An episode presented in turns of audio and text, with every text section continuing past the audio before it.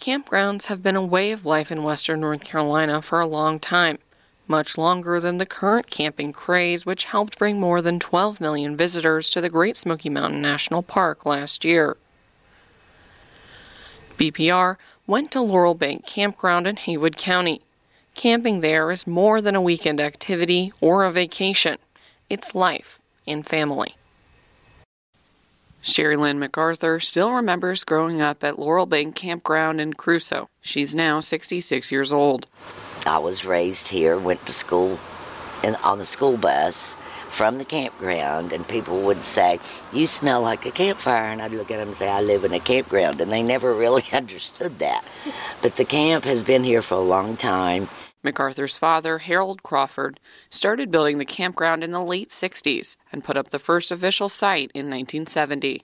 This l- property that the campground is was uh, a very old poor pasture for cattle, horses, and hogs. And uh, he first built the swimming hole, and then my brother and I would camp on the riverbank in this old pasture. And evidently the light bulb went on, and Harold started with a shovel digging, making the campground. Those few primitive campsites grew into over 10 acres of about 100 sites, including water, electric, and sewer hookups. Some of the campers were even permanently hooked up with porches overlooking the East Fork of the Pigeon River. MacArthur took over running the campground in 2004. She says that more than half of the campers are permanent seasonals who live at the campground from May 1st to October 15th each year. The campground has so much love with all the people, and everybody knew everybody, and they would carry pots of food to the porch, and or the girls would have their card games, and we have movie night in the pavilion or on the outside screen was always fun for the kids just to sit on blankets and uh, potlucks, and um, it's it's just it's been fascinating, and it's such a warm and loving, loving campground. The campground is off of Highway 276, but not far from the Blue Ridge Parkway and the Pisgah National Forest. Lynn Collins is the executive director of the Haywood County Tourism and Development Authority. She says visitors to the great outdoors in the county are a key part of the local economy, especially during the pandemic. I mean, the people who come here and stay in the campgrounds and parks do all the things that our other visitors do. I mean, they go out and spend money in the community, whether it's going out to eat or whether it's at the grocery store or going to attractions, you know, participating in outdoor related activities and festivals and events. And we've seen throughout the pandemic, we have seen probably some different groups of people here. Unlike hotels, campers do not pay occupancy tax, which makes them hard to track. There are almost 20 campgrounds in Haywood County, not including the eight public campgrounds along the Blue Ridge Parkway.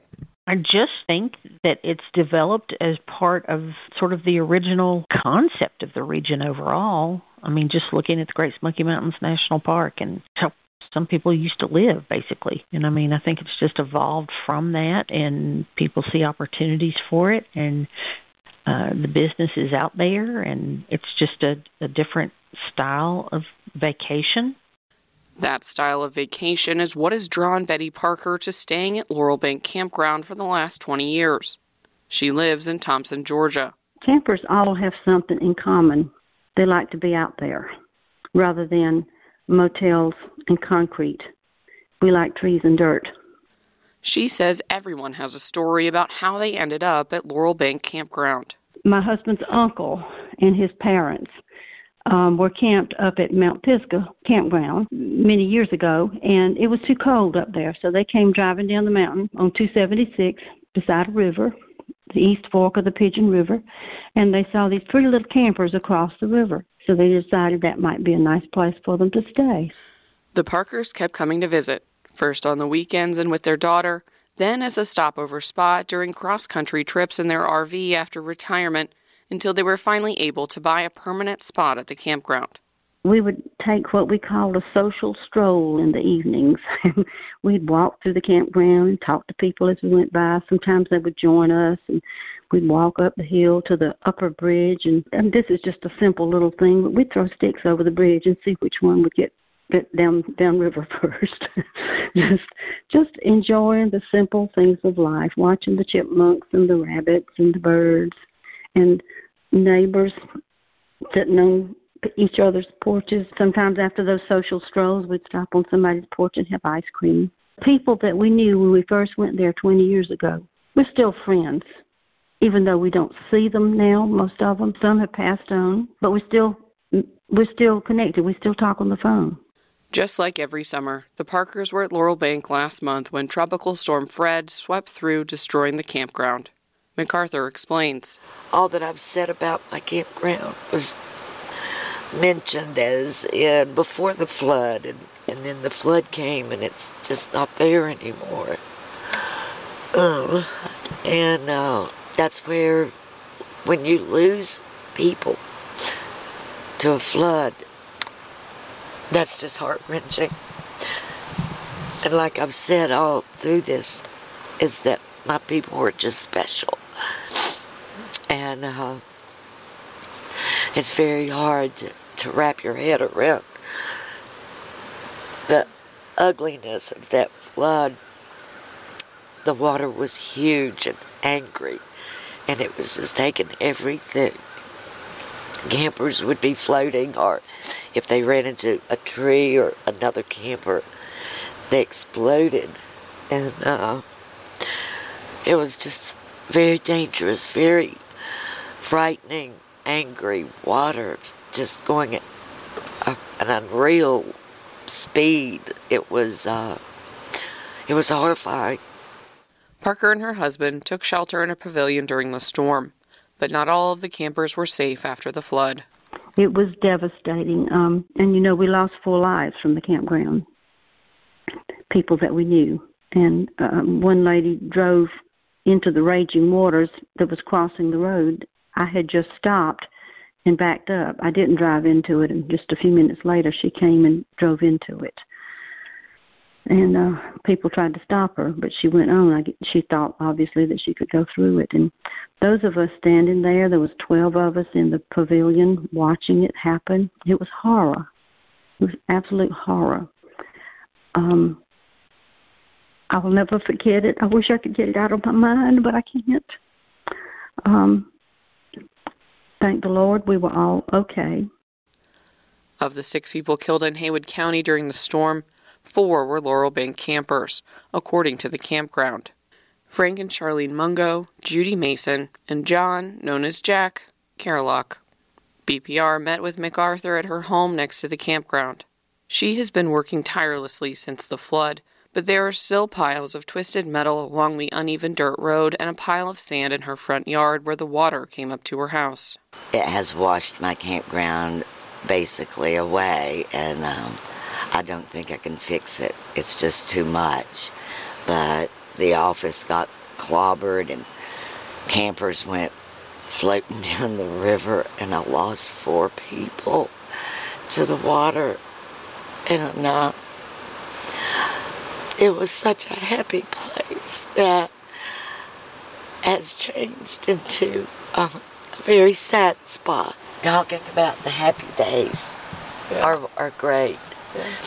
Great conversations on the memories. But this is just such a bad memory that it is very hard to uh, wrap your head around all of the destruction that has happened. And I hope I just hope I can get it cleaned up. I don't get any help because it's on a private road. It's not state maintained. So all the debris are in piles like you see on the news, like down in New Orleans or something. Laurel Bank Campground sits near two other campgrounds Riverside Campground and Blue Ridge Motorcycle Campground. Both were also damaged in the storm. Although Parker and her husband made it through the flood, Gene Parker's health had been in decline.